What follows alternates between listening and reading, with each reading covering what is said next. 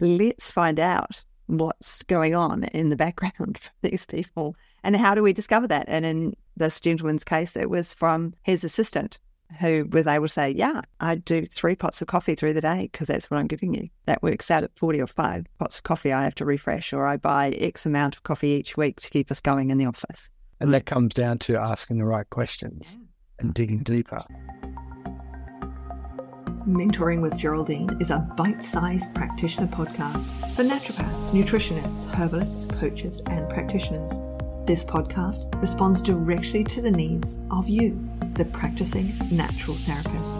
We have interviews during the holiday season and business and mindset support each week so you'll get the variety you need to enjoy and stay motivated in your practice.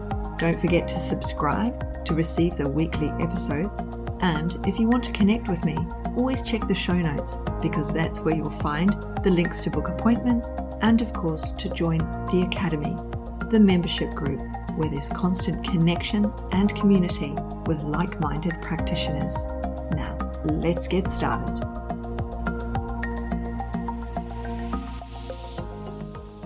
Hello, everyone, and welcome to Mentoring with Geraldine and the Bite Size Podcast. How the devil are you?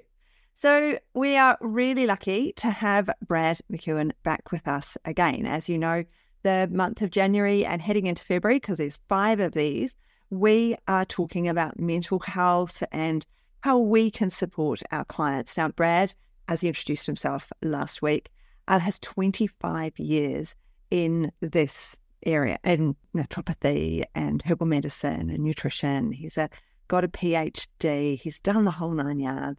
And today we're talking about the vital role of nutrition and mental health.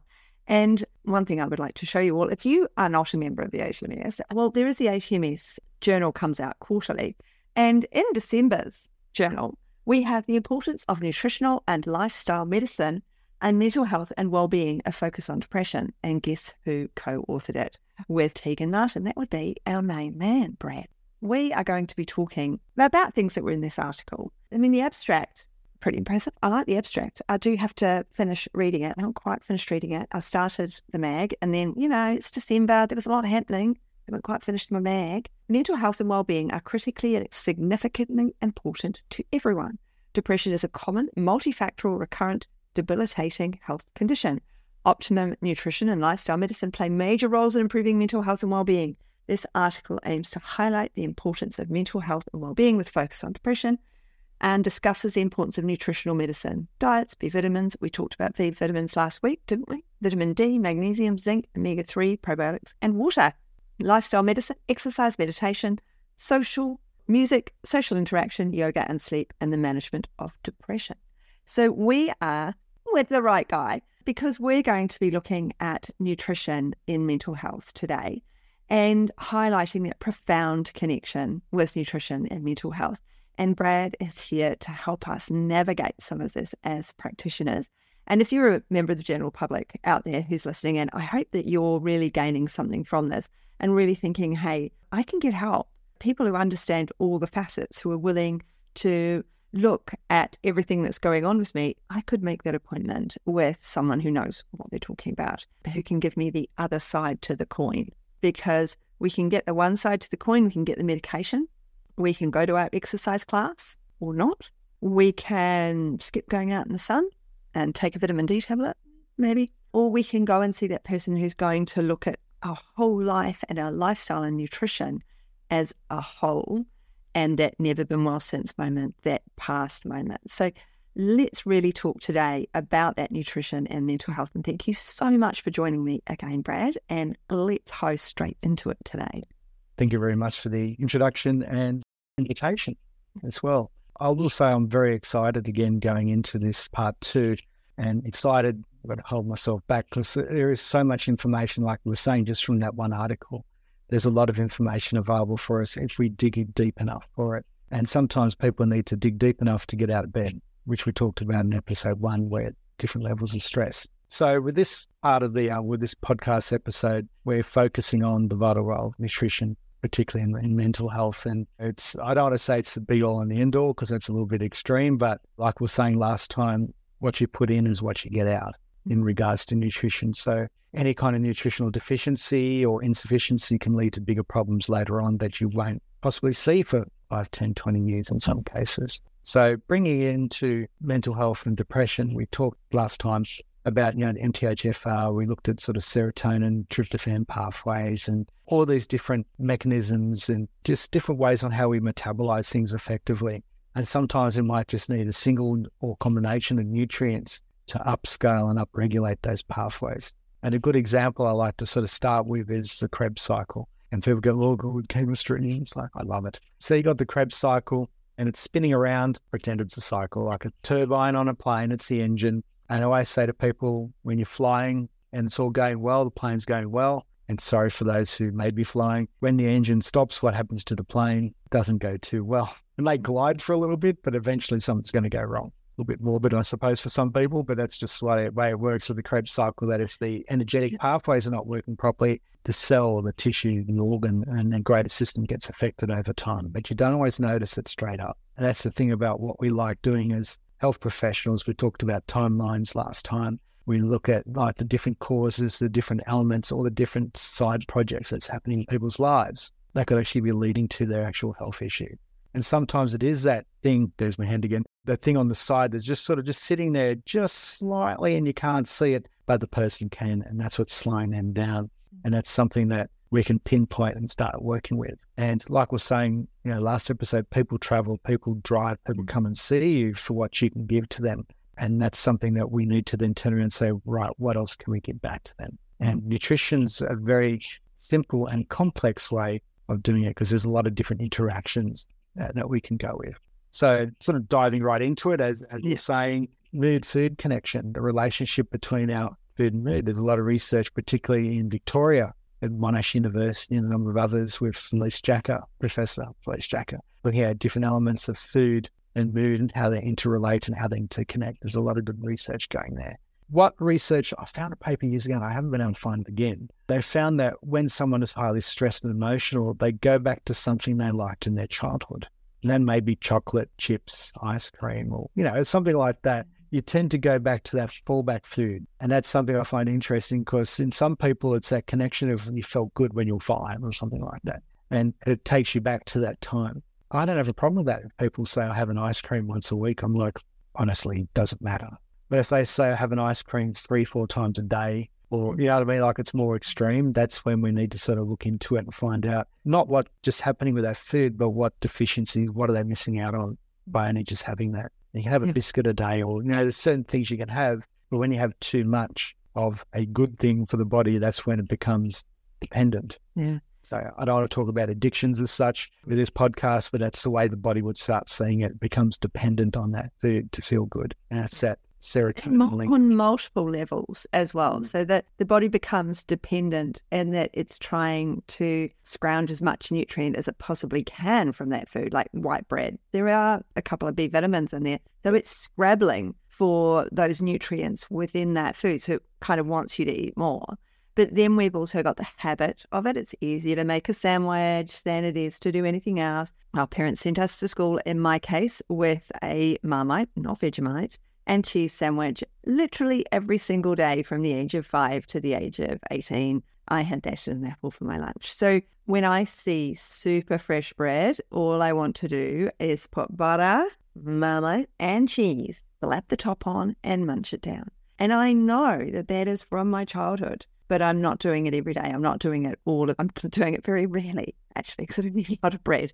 It's now become a treat on the odd occasion, but it totally transports me back to my childhood. So the body is grappling to get the nutrient it can from that constant ice cream. I don't eat ice cream, but I don't like brain freeze. No other reason. Mm. I don't eat, I don't eat anything super cold. So, but the body is scrabbling perhaps in that ice cream for that calcium, for those other few nutrients that are hiding in there because of the processes that ice cream has been through the brain is going, hey, I'm getting this dopamine hit from the fact that my grandma would give me ice cream before she died or whatever.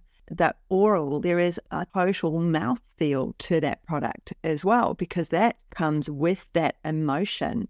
So we've got, say, it was Granny that gave you the ice cream before Granny died. So we've got the emotion of Granny loving us, hugging us. So we've got all of that physical feel in the mouth, the taste in the mouth, the body going, hey, I've got to get the nutrient from this because this is all I'm getting today. We get the dopamine hit because Granny gave us a hug when she gave us the ice cream. So there's all of this a huge thing around something we repetitively eat from our childhood. There's a huge gamut that needs to be addressed as to and that the person needs to be often made aware of. It's like, well, why do you eat that ice cream? What feelings does it give you? What does it remind you of? Well, what else reminds you of Granny? She gave you a hug at the time. So what else was she doing? She wasn't just giving you ice cream because that Well, might have been. And the ice cream's the smallest part of it. It was the whole relationship. So yeah, sorry, I did go off on a tangent there. But That's what um, we do best. what we do best. But let's drag it back in again and talk about that that nutrition and mental health and that eating of the different foods. You can bring it back because I'm off on a tangent on the world right now. And that leads us on to the next part I was going to say. It's the, the family and cultural influences of our food and mood as well. So you gave a good example of grandma giving you the ice cream or something else like that. So that was something that was very nice and like, like a hug and relationship. Or it could be as simple as, you know, a big family having a big pasta dinner together and it's like everyone in the whole planet in the room kind of thing. Because some families are very, very big. It's like the whole town is there it takes you back to all those elements. So you'll find some people will really enjoy it. It's the cultural aspect. It's the whole avenue of sort of meeting up and greeting, and it's like the family barbecue. Like there's all these different examples we can have Yeah. that brings you back to that cultural aspect. And culture is in background family, but also culture is in the Great Australian Barbecue. Yeah. It's a cultural thing that Australia is very well known for. So therefore, it's the element of everyone going there and, and having a good time particularly like Christmas, New Year's, which we just celebrated um, last month, things like that, that people look forward to that. Yeah. I haven't seen so and so for a long time, and then I know blah blah, and they know they're going to have some treats, or they know something's going to be there because it's a family. Yeah. and that's the exciting thing about a lot of this. And then some people's cultural background or their general background is like you were saying, white bread, refined foods, because that's all that was available. And like what you were saying, the body's scrounging to get the nutrients out of that same food. But having two pieces, you have three or four because the body's craving to get that extra little bit out of something that's not there sometimes. And that's the cultural aspect. It's that food nostalgia is another thing we look at is you reminisce. Was saying about the chips when you were young the ice cream and that. But sometimes it could have been a great day at work or it could have been something else where you just turn around and say, all right, that was a great time to remember. And then all of a sudden you've noticed you're doing something. Other people might have Sunday beer or Sunday coffee or Sunday, you know, something else. And we think, okay, that's a regular ritual kind of effect, but what are they getting out of that? And sometimes it's as simple as someone saying, I'm just having a coffee, relaxing. Okay, cool. You're out and about, going to the local cafe, supporting the local business. That's great. But sometimes it's that act. They used to do that with someone, or it used to be family, or in some cases it could be none of that, and it could be just they've just gone out and had a coffee. sometimes we could read deeper into it, and sometimes it is just basically what it is. So I like doing that myself, and it's just a simple process where you go out and just like I should support local business, get out and about, and you're outside getting that vitamin D, as you're saying, or UVB radiation for the vitamin D. Traditional whole foods. So we always talk about Mediterranean diet comes up pretty much everywhere with what we do. Traditional whole food diets always play a very positive role in it. There's so much research we don't have time to talk about. But the whole aspect is if you eat whole foods as much as you can. So we might say to people, foods high in zinc or foods high in such and such. And that's great because we're looking at a specific nutrient. But that food it is a whole food, whether it's a nut, a seed, a legume, a fruit, or something, that will always have something else in it. But mm. vitamin C will have the bioflavonoid. You know what I mean? Like there's always something that's in that food that helps with the absorption or the utilization, the B vitamins together, that methylation cycle we talked about last time. Yeah. So there are a lot of different aspects or elements, as I've used the word a number of times, a lot of elements to these things that we look at. So we're looking at family situations, positive and negative, can lead us to certain areas. And I think if we keep looking at the standard diet as a standing point, whether it's a standard Australian diet, which is sometimes called SAD for short, I've got to have a joke somewhere. Yeah. That was it. Thanks, everyone. Um, That's if- a if- dad if- joke. if you look at that as an element of, you know, some people's diets going to be full of high carbohydrates, Mm. high saturated fats. And it's a typical diet because that's what we've been using for a long time now. But if you go back another generation or two, it's not that far back. There are a lot more fruits and vegetables and a lot more sort of whole elements to foods. Yes, some people used to peel off the, the skin or different things like that, so bioflavonoids or the lycopene, pyrophosphatidyls like in grapes and stuff like that. Sometimes you miss out on some of that nutrient, but not everything. There's like to protect an effect. So people will do that. So if we keep that in mind, I'd like to sort of slowly move us into individual nutrients and sort of go through and just sort of give a base drop, I suppose, because again, how many nutrients are there and how many minutes of the day do we have to do the podcast? We'll start off with vitamin. It's very well known. Most people in Australia statistically have been shown to have insufficient, maybe not deficient, insufficient vitamin D because the campaign of the 80s, the slip, slop, slap, just come back again, actually worked. It actually made everyone do all that. But then we lacked the vitamin D for the UVB radiation because we weren't going outside. We're wearing so much in protective equipment. It's like we're going into a um, nuclear factory or something like that. We're so covered up, nothing got through, which is a good thing, but also a bit of a bad thing. So I always say to people, get the UVB radiation. There's a sunrise behind me. Uh, that's in Newport Beach near Sydney. Um, I use that as a background a lot because it maybe takes me back to that day when I was very happy watching the sunrise and just sort of get that sun, early sun, the afternoon sun. But again, try and keep away from that sort of middle of the day that comes down to, if I can talk physics for a very quick moment, it's something called the critical angle. So as the sun comes up, the angle changes, and then literally once it gets to a certain point, it's like yeah, the magnifying glass when you used to light up paper. It hits that point and it pierces through the ionosphere, the stratosphere, etc., and hits straight at that critical point, and you're getting the direct UVB radiation, the miles saying.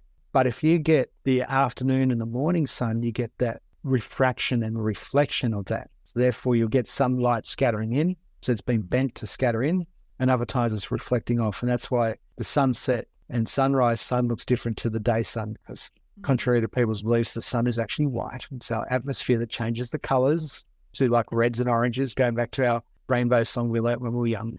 All the different colors of the rainbow, the sun changes as it goes up towards the top because of that critical angle change. Mm. So if we keep that in mind, we not necessarily stay inside and hide, but go undercover when you go outside and just sort of make sure if you do get some sun, get minus sun during that time of day. If you have to change, get into your car, change buildings or something, it's not like a freaking out moment. I must protect myself. It's more don't stand in the sun for half an hour while you make up your mind where your car is parked. Something else like that. Sort of get in and out and do what you need to do. Vitamin D has a lot of benefits with um, D for differentiation. I, I teach. That's used for tissue to become what it should be immune system, nervous system, brain, neurotransmitters. Vitamin D is involved in most metabolic processes in the body, and that's something that's very exciting about a single vitamin that it just actually does so much. So if we keep that in mind, a little bit of sun morning and afternoon. If you need to take a vitamin D supplement, if you are worried, I tend to do up to a thousand of that. I don't prescribe high doses of vitamin D. Um, I prescribe up to a thousand because that seems to do the job that I want it to do. You're not just looking at that. I'm looking at going outside, getting some fresh air, doing other things, movement. If you actually move, you know, you get the circulation, get the blood flow, and therefore you actually distribute the vitamins and minerals more effectively. So that's a very good one to start with. B vitamins we mentioned in the last podcast. I went through them all briefly. So B1 to B12 and beyond, because sometimes it's choline and inositol and biotin are included in that B complex kind of thing. Collectively, they work so well with the machinery, the glycolysis, the Krebs cycle, the electron transport chain, the flow, the blood flow, the whole energetics of everything seems to be sort of spark plugged, particularly by B1 and B6 are the spark plugs of the energy pathways and glycolysis. And then we hit B2 and B3 for the Krebs cycle, B5, which talking biochemistry again, B5 for the um, acyl carrier protein and acetyl CoA for the fatty acid metabolism, and again, B6 to sort of regulate the whole process. So B6 is a very big regulator. And each one of these will work with cell signaling, cell membrane activity, the cell to cell communication. There's a system that we use in our body that's like an inside out and an outside in pathway. So if you remember back to concentration gradients and active passive diffusion, you know, all these kind of biochemical stuff, the B vitamins regulate that whole process. If you have more blood glucose outside the cell, will activate the insulin channels and the chromium, the chromium you know, down the concentration gradient. There's less sugar inside the cell, so therefore we need to transport it in. And that's an inside, so that's an outside in. And then there's the inside out, where the body cells are saying, we don't have enough of this. We need to activate this pathway, that pathway. So the body's doing that automatically 24 hours a day. It's communicating with itself very well. And when it doesn't communicate well, there's this imbalance, this incoordination. And a good example is when you spin in a circle with your eyes closed and open up and you, you know, when kids, you know, spin in a circle, that's the coordination that cells are going, wait, what's going on? Everything was still. Now it's not still. Everything's moving. What's going on? And the ear and the eyes and everything's trying to communicate with each other and can't. So you fall down. That's the easiest thing to do. And that's what the body can do. It can fall down on certain elements and it's not communicating properly. And the B vitamins have this way of working that process. Methylation, mm-hmm. transsulfuration, detoxification, all the B vitamins. And again, we can spend all day on it because it's quite exciting with the B vitamins. Yeah. One thing about the B vitamins, one thing that I remember being taught is, you know, you look at someone and they need a specific vitamin. You're thinking, you know, this person needs B6 or they need B2 or whatever it is. But a B vitamin always works better. So if you think of those individual B vitamins that you want this person to have because of a specific problem, if you think that they are an orchestra, so mm. B2 might be the drums and B6 might be the violins and then you mentioned biotin and the other and the things that come along for the ride. So sometimes we do need a multivitamin. I'm not big on prescribing multivitamins, multi Bs, but sometimes we do need them because they all support each other. So it's like having the orchestra to support the individual that we need for something specific. So if I'm giving a multi B, I'm always saying to people, you know what? You don't have to take it every day your major stress is Monday to Friday when you're at work. That's what you're telling me. Or your major stress is at the weekend because your children are out and you're worried about them. So you probably need to take this, you know, Friday, Saturday, Sunday, Monday, and maybe even Tuesday to get over that stress. Or you need to take them Monday to Friday because they're going to support this whole system. We've got the orchestra going on. So that's why I always like to think about it. If I do prescribe one, it's because I feel they need the orchestra to support the string mm. section or the drums or the trumpets or whatever it is, the wind section. So it's an interesting lot, those B vitamins. So they are, and it's a big part of the orchestra. And this is when we look at synergy. Yeah. So they all work well together. They're agonists. They activate and they work with each other. B2 activates B6, which activates B2, which activates B12. Like all these kind of back and forth, they all work with each other. And so I'm the same. I always try and find the more specific and then I'll look at the orchestra as well. And if we if we keep that in mind looking forward, if we always look at the synergists, the agonists, and the antagonists, there's some things don't go well together, so we separate them out. Calcium, and magnesium always go well together, but they also go well separately. So there's an example of where you can take both together or have both together or have them in separate engines today, they'll work well. So there are some that work very well. Iron is the next one. I am sort of looking at, you know, going, people forget about iron. Though I think, you know, iron's just for females or, you know, of course of menstruation. It's like, no, iron's for everyone. It's very useful because it works on the neurotransmitter backbone. It works in the hormones. It works all that background area. Yes, too much iron can be bad for you. It oxidizes. I want you to imagine you leave an iron pipe outside in the rain, it rusts. Your body's up to 70% water. Iron can mm-hmm. rust, essentially leading to oxidative stress. Not rust like we just explained, because it's not going to do that in the body, but it's going to be oxidative and, and inflammatory. So I don't always prescribe iron every single day. I might do it as a burst for a week and then off for every second day, depending on the person, of course, and their absorption, their whole battery of elements going on there. But at the same time, yeah, I'll look at iron with vitamins, with the B vitamins. Like, what are the different cofactors for the absorption? Yeah. Because iron changes five times when you consume it. So going back to chemistry, it starts as a three plus, goes to a two plus in the stomach, and then goes to a three plus in the small intestine, and back to a two plus in the large intestine, and then back to a three plus once it gets into the bloodstream. And every single conversion change of that iron molecule needs certain B vitamins and vitamin C and biotin, all these different nutrients to absorb. So again, does the person need iron or do they need better digestive capacity, stomach acids, enzymes? Do they need the microbiome looked at? Do they need to have probiotics with this to help you that? Do they need to look at intestinal permeability issues. They're not absorbing it properly. So there's all these different aspects of iron that I don't always jump to iron. I have iron in the back of my mind, but I may not always prescribe iron straight up because it could be you know, negative in some people, particularly with hemochromatosis. Yeah. You don't want to be prescribing that. And the way how you know if someone has hemochromatosis is I'll probably tell you. Yes, it's been diagnosed. It's not a common thing for people to talk about over a coffee. So it's something they've actually had health issues, had it investigated, and it was found out. So they'll tell you in your initial conversation of the consultation that there is a, a history there, there is an issue, and then you prescribe with and without based on that. Magnesium, I alluded to earlier, magnesium's a favorite of a lot of people because it 300 enzymes plus. It just does so much. Yeah. Muscle contraction, relaxation, it does both at the same time, which sounds exciting for people. Just as a brief, the muscle slides. Doesn't, you know, when you book, oh, I can't do biceps because I don't really have any. I don't have any muscle. we no, we've both got shirt sleeves on, so no one can see our biceps if they were Oh, that's right. YouTube. That's, That's we both have incredible muscle structure, but we're both wearing sleeves, so no one can see that. we don't want to show off too much. Yep. So when the muscle doesn't bunch up like people think, when you flex, it actually slides in. So to slide in, you need people normally say calcium for contraction, CNC, magnesium for relaxation, but you actually need both. They need calcium for contraction, but the magnesium to bring the calcium in, the calcium flux, and then for relaxation, you need the magnesium and the calcium to draw that in. And in between that, you have the Z disc, in which nutrient is required for the Z disc, but with a Z think that was um, a moment for our listeners to think. Ah, zinc, it works with the Z disc, and that's like the flicking switch that Yeah. allows for that muscle contraction to occur. And potassium is the mineral that drives the you know the osmosis factor, you know, drawing the tissue in and out. So you can prescribe a magnesium for muscle cramps or all or some of the above. So and muscle cramps, of course, they're in a lot of stress conditions, a lot of nervous system, mental health you know, a lot of people are tight and constricted, and magnesium is one of the good relaxers. So again, it's also in the background of energy metabolism, Krebs cycle, but also relaxation, relaxation of the muscles, relaxation of nerves, relaxation of nerve potential. You've Got the synapse, and the information going across can be too quick, so you need to slow that down in some people.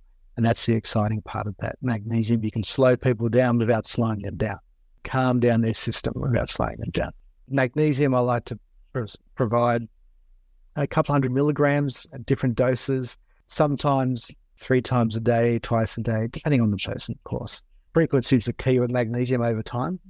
I have a tendency with magnesium to do two different mixes.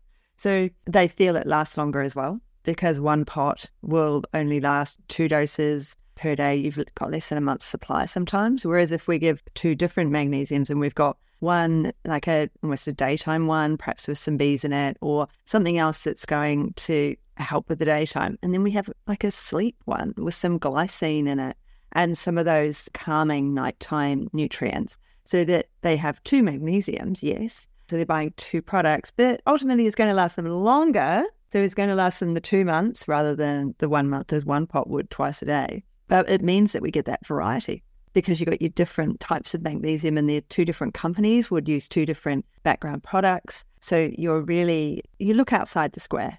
What mm. does this person need? This person's stressed, they've got mental health issues, they're not sleeping well. Or maybe they're sleeping too long, but is it good sleep? Do they feel rested? Maybe they don't feel rested, in which case maybe a sleep magnesium with some glycine and L-theanine and things like that are really going to help that sleep. So in the morning they get up. It's kind of like uppers and downers. It's kind of like what was it back in the day? Everybody had a benzo and, a, and like a sleep.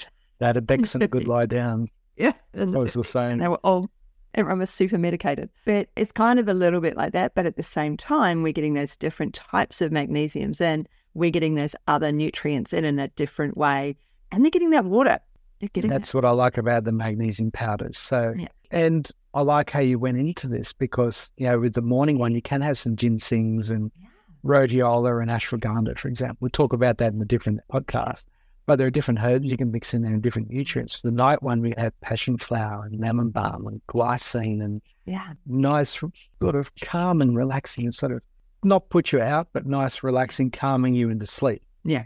That's another element I don't work with is I don't force sleep or force knocking someone out. I always sort of Mm. work on the elements of relaxation and calming and relaxing and just overall that way.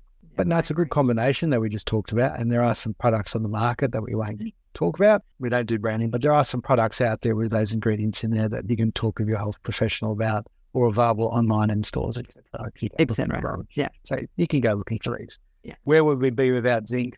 Yeah. But we look at zinc and matching that up with the magnesium, with the neurotransmitters, the cell to cell communication, the different hormones, the melatoninins and serotonins, all the onins, you call them, working well together, and the zinc magnesium Yeah. work very well, particularly with B6 and regulating a lot of these pathways. So if we Mm. keep that in mind, again, there are some products out there that already have these ingredients in there that you can work with, or you can compound and go to a naturopath nutritionist and have it compounded if, if, they do that. What I do do with my zinc is I get clients to have it at night because it's an antagonist to things like iron. So we don't want to have it necessarily in the daytime. And if I want them to have it as as a single, I will actually get a multi, if that makes sense. So I'll make sure there's like an amino acid chelate in there or a citrate, you know, so that there's at least more than one type of zinc in the pot. Mm.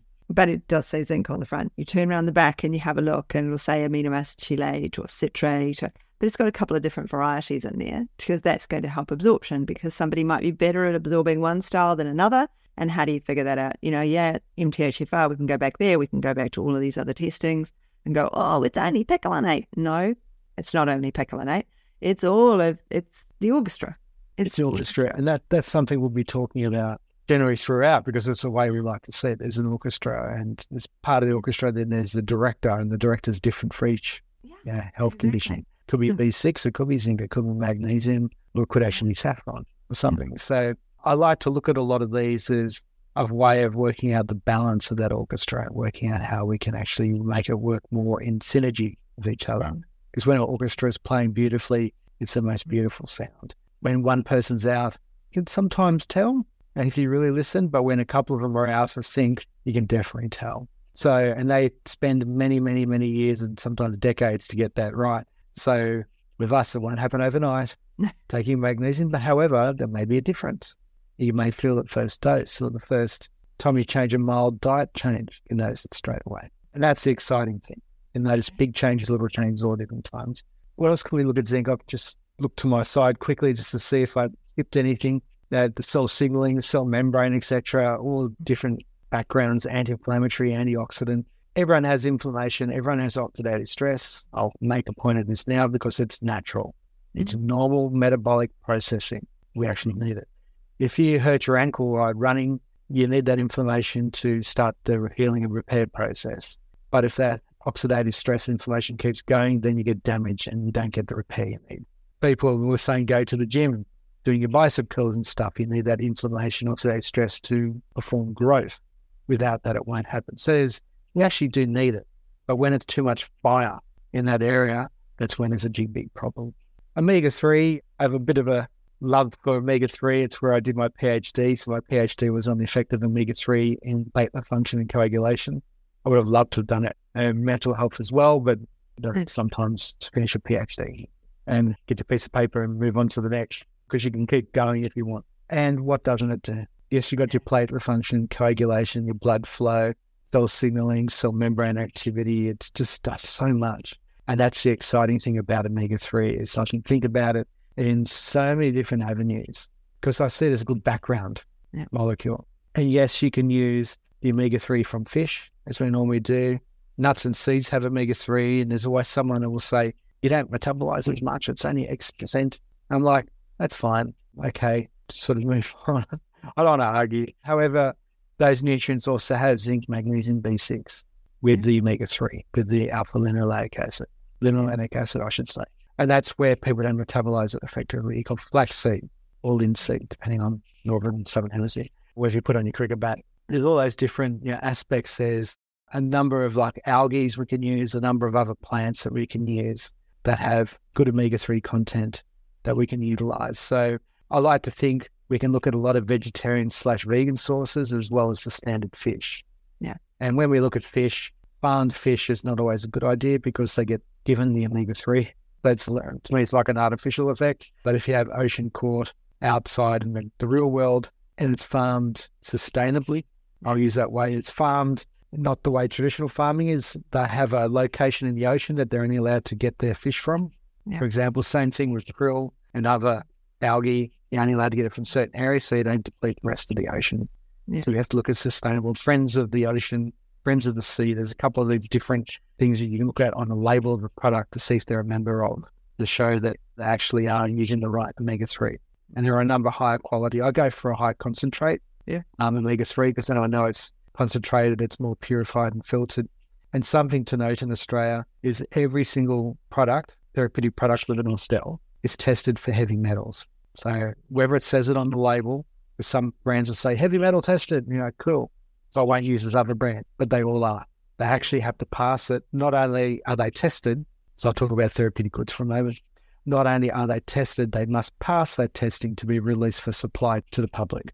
If they don't pass, guess what happens? Gets rejected and literally thrown out, gets wasted because it didn't pass and it's a health risk. Same thing with nutrients. If it says it on the label that it's got 50 milligrams, it has to have 50 milligrams throughout its lifespan. So there's all these different elements of products in Australia that are properly tested and we allow for that. So I'm just thinking, what else can we talk about for nutrition before we move on to our with the omegas is that's another thing. I give zinc at night and I give omegas at night because if when the person turns around to you and says, Oh, I don't like, you know, you get the fishy burp, well, that's their digestion. So while we're working on their digestion, they can't take it in the day. But if they take it at bedtime and you worked on sleep and they can get to sleep, mm. then they're going to sleep through the burps. They're not going to have them they will be able to sleep through the digestion of those omegas, sleep through the digestion of that zinc if they don't like the smell of it. And you like, no, I still think you need a little bit occasionally. Let's try and get it in at night then when you're going to sleep on it and you're not even going to know. And that's the thing to remember. It's a lot of the time it's a person's digestion. So I've had people say, I take zinc and I get heartburn. I'm like, well, did you have it on empty stomach? Yeah. And they're like, yes. And I go, well, that's why. Yeah. I go, what do you mean? I say, well, zinc activates the enzyme pathways to gastric acids. It actually activates your digestion and you've got nothing in there. Therefore, it's digesting nothing. So, therefore, you're going to get the reflux in mm. the gut. So, had the zinc after or with your food, yep. as most things. Probiotics with without food, there's always a big debate about probiotics because there's a lot of good research on probiotics with mental health, like yeah. depression, anxiety, stress. There's a lot of good research there. Yeah. And I always say to people, take it with your food because it's easier for you to remember. But in some cases, empty stomach and a capsule is fine. Yeah. It just comes down to what are you doing? Is it gastritis or is it, you know what I mean? Like what are you treating? That's probiotics that are different. For most people, just have it with a meal because I know people are going to take it. And that's the element. And that's something we can talk about with different case studies and, and case histories is most people will typically do what you ask them to do because it's it's like a compliance thing, that adherence, I suppose, where people want to actually get healthy and get better. It's how you explain it to people you say to someone, take this three times a day, that's not helpful. But if you say, take one capsule, one dose, one scoop, or whatever with water, like if you actually describe it and get the information out, people will actually more what often do, not do it. What I do as well is when I want them to have something three times a day, I want them to have it with meals. I'm like, well, do you have a condiments tray on your table? Where do you eat your lunch? Oh, I eat at the table or I eat my breakfast. Or what's the first thing you do in the morning? I put the kettle on. Can you put it by the kettle? Can you put it on the table in front of you so that when you go to eat, you have it. If you take your lunchbox to work, can you pop it in something in the lunchbox so it's right there and you take it right then? It's one of the reasons I'm not keen when I look at people who are really busy, really stressed, anything refrigerated. I try to go totally away from refrigerated because they're going to forget. They've got to open the fridge and they're just not going to open the fridge to look for your product. Whereas if they go to the kettle, because people have habits, they wake in the morning. I have a coffee first thing in the morning. I now luxuriate over my coffee because I have no children to send to school anymore. And then later on in the day, I might have a cup of tea. So if I was, but I work from home, so I have set things. So my magnesium, my night magnesium, is actually on mm. the table on the condiments tray because last thing at night, I fill my water bottle to take to bed with me. And so I see it. I'm like, oh yeah, mm. I've got to have my magnesium got to have my glycine, got to have my uh, to help me sleep. And so they're right there on the dining room table, and I head to the. I've got to walk past it to get to the sink to fill the bottle uh, from the filtered water. So there's certain things when we're talking to our clients where what makes it logical for you to take this product at this time with this thing or without this thing away on an empty stomach, like at nighttime, you know. So if I want someone taking a probiotic that's prescribed, you know, they say have it at night before bed or half an hour before bed. Well, what do you do half an hour before bed? You brush your teeth. That's it. It's it's part of the the process. Some people would say ritual. Yeah. It's part of the process that we do the same thing. You nearly get up the same time every day. Yep. You nearly go to bed the same time every day. Like every we're very process wise. Yeah. And that comes down to our biochemistry as well. Mm. So if I say, okay, we got person X in front of us and they've got mm. stress, anxiety, nervous tension, and a big busy day hard to come by mm. time wise, you go, well, okay, what can we do? Okay, we've organized a B complex rhodiola ginseng magnesium powder in the morning. Mm. nice blend. Yeah. Have that when you get up. Because by the time you eat, it's already in the system. You're eating, so you don't have to worry about you know, if there's it's not going to be any major reflux or anything anyway, because magnesium is a good buffer. But at the same time, you can have that, then you make your breakfast way, way tea, coffee or kettle Mm-hmm. the boil or something else like that. Dinner time or after dinner, you've got a nice magnesium powder with some magnesium, passion flower, lemon balm, Mm. sort of glycine, nice relaxing blend going. When can we have that? Okay, well, do you have trouble getting to sleep or staying asleep? So if it's getting to sleep half hour before, if it's staying asleep anywhere after. But then start up this ritual, have it next to the bedside, or have it on the table, have it on somewhere where you, it's actually going to spot. And you can look at it and go, ah, that's right, I need to take that. It's that time of day. And sometimes it's as simple as racking and stacking, as I call it, where it's all sitting next to you on the dinner table. And that's where you have breakfast and dinner. So it's twice a day, it's right in front of you. It's three times a day, not exactly the same.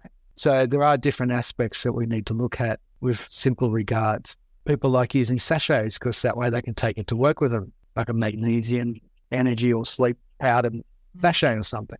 Yes, that's very good as well because it's a process of tearing open. You won't leave your tub at home, you won't leave the tub at work, and then have an excuse for missing a dose. So there's different ways. So normally when we prescribe, and you and I have been doing this for a long time, we take the person into account and we say, all right, this person's very, very busy. They're going to get at work. They're not, they don't have any time.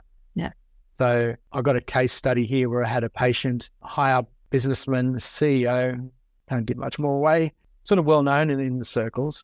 And he was having 40 cups of coffee a day, four zero, Yeah. 40 a day. He had the best executive assistant ever. Each one had two sugars. He was having nearly half a kilo of sugar a day. So he wasn't eating much. He slept well, interestingly. Weight went up and down a little bit, sort of that's something you'd notice because every now and then and have a big business lunch with wine and steak and everything, but he didn't eat a large lunch, so his stomach wasn't good for it. So this guy was very, very busy. And I said, right, well, what can we do? We can't have 40 cups of coffee a day. Some people only have 40 cups of anything a day. So I put this to the student clinic and I've done this at seminars and conferences. And a lot of people might say, oh, we need to cut his coffee consumption in half. And I'm like, well, no, that would crash him because he's so used to one, the process, but also that amount of caffeine and sugar. So we slightly reduced the caffeine with, un, um, you know, decaffeinated or a green tea, which is not as high. Like you just slowly substitute over time. But while you do that, you need to have the B vitamins, you need to have magnesium because not necessarily going to have side effects or withdrawals, but you're going to have, they're not going to feel too good for parts of this. And then, you you know, some ashwagandha for nervous system, rhodiola, saffron that we'll talk about soon.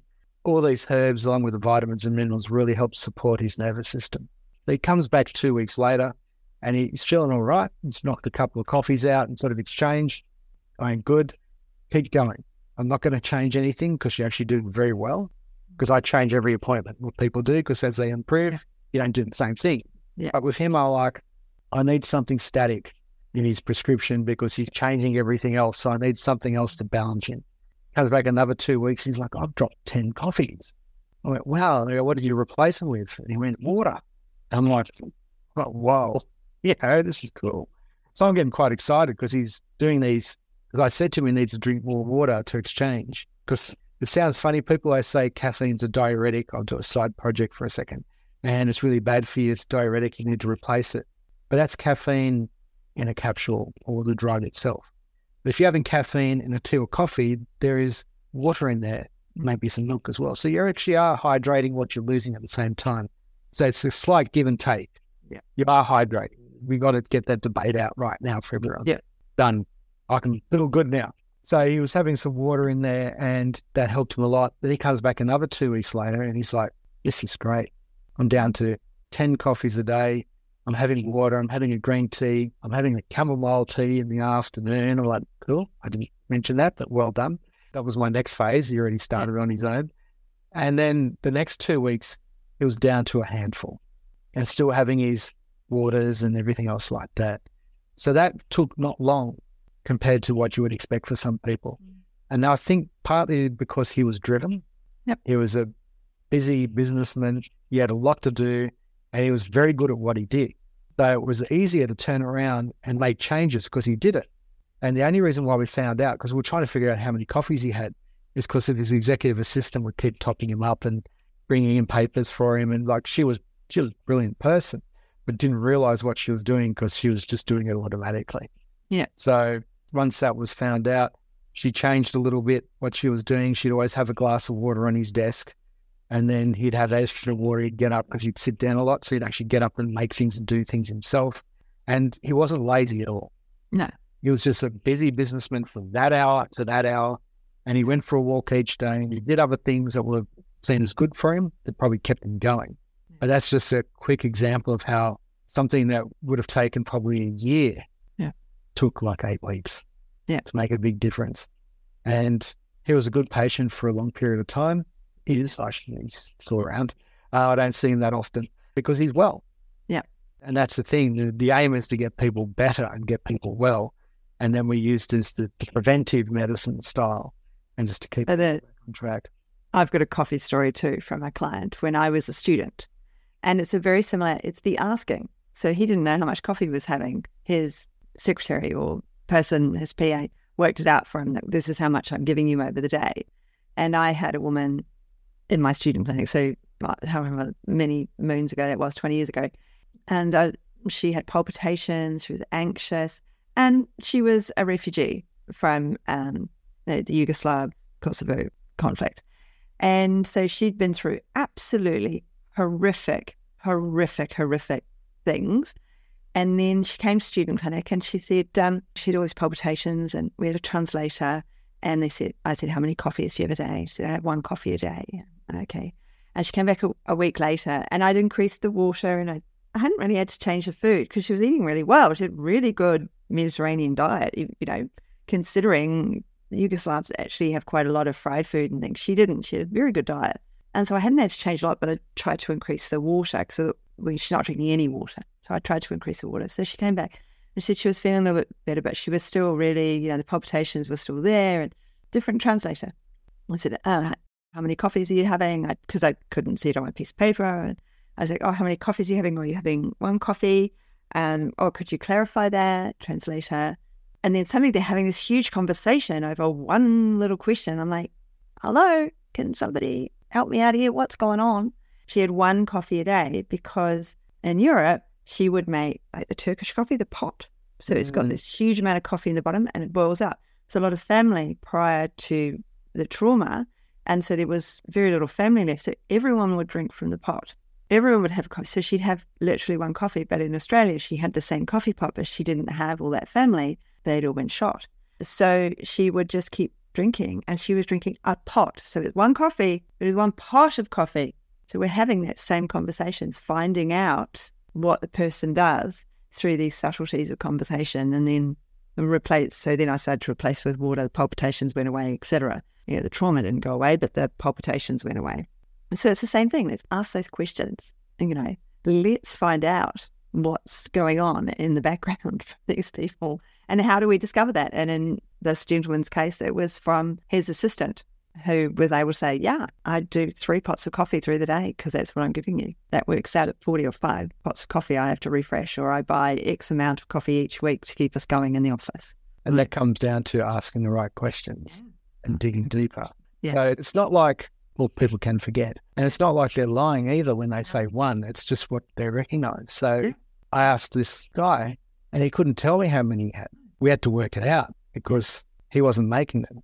Yeah. They were being made. Yeah. And it's not like, like I was saying, he couldn't do it himself or anything. It's just he was so busy. That was his work. Yeah. His workload was so high that people did things. But he used to have lunches and do timeouts. Yeah. But that was the big element of his process was the coffees were always there. Coffee. So it shows that you know, he asks the right questions to get the right answers, or sometimes Mm. not. And then we can make a big difference by changing one small aspect to make large benefits in people. I didn't think about nutrition. Can we wind today up? I think we could probably put anything we've forgotten into next week's episode because today's been great. I've really enjoyed having you back again. And I will see you again on the podcast next week. And listeners, if you're enjoying it, don't forget to check the show notes because that's where you'll find all of Brad's links. And uh, make sure you subscribe and give a five star review. We do like five star reviews. If you want less than five stars, don't do it. That's what I say. So it's been great that you stayed to the end. And thank you so much, Brad. And I look forward to seeing you again next week. See ya. Thank you. Thanks so much for joining me today. Don't forget to rate, review, and subscribe to the podcast for the weekly episodes. If you'd like even more support and learning, then the Academy is for you. Here you'll find part two of the herbal discussions, more clinical learning, and case studies to support your clients in practice. Bye for now.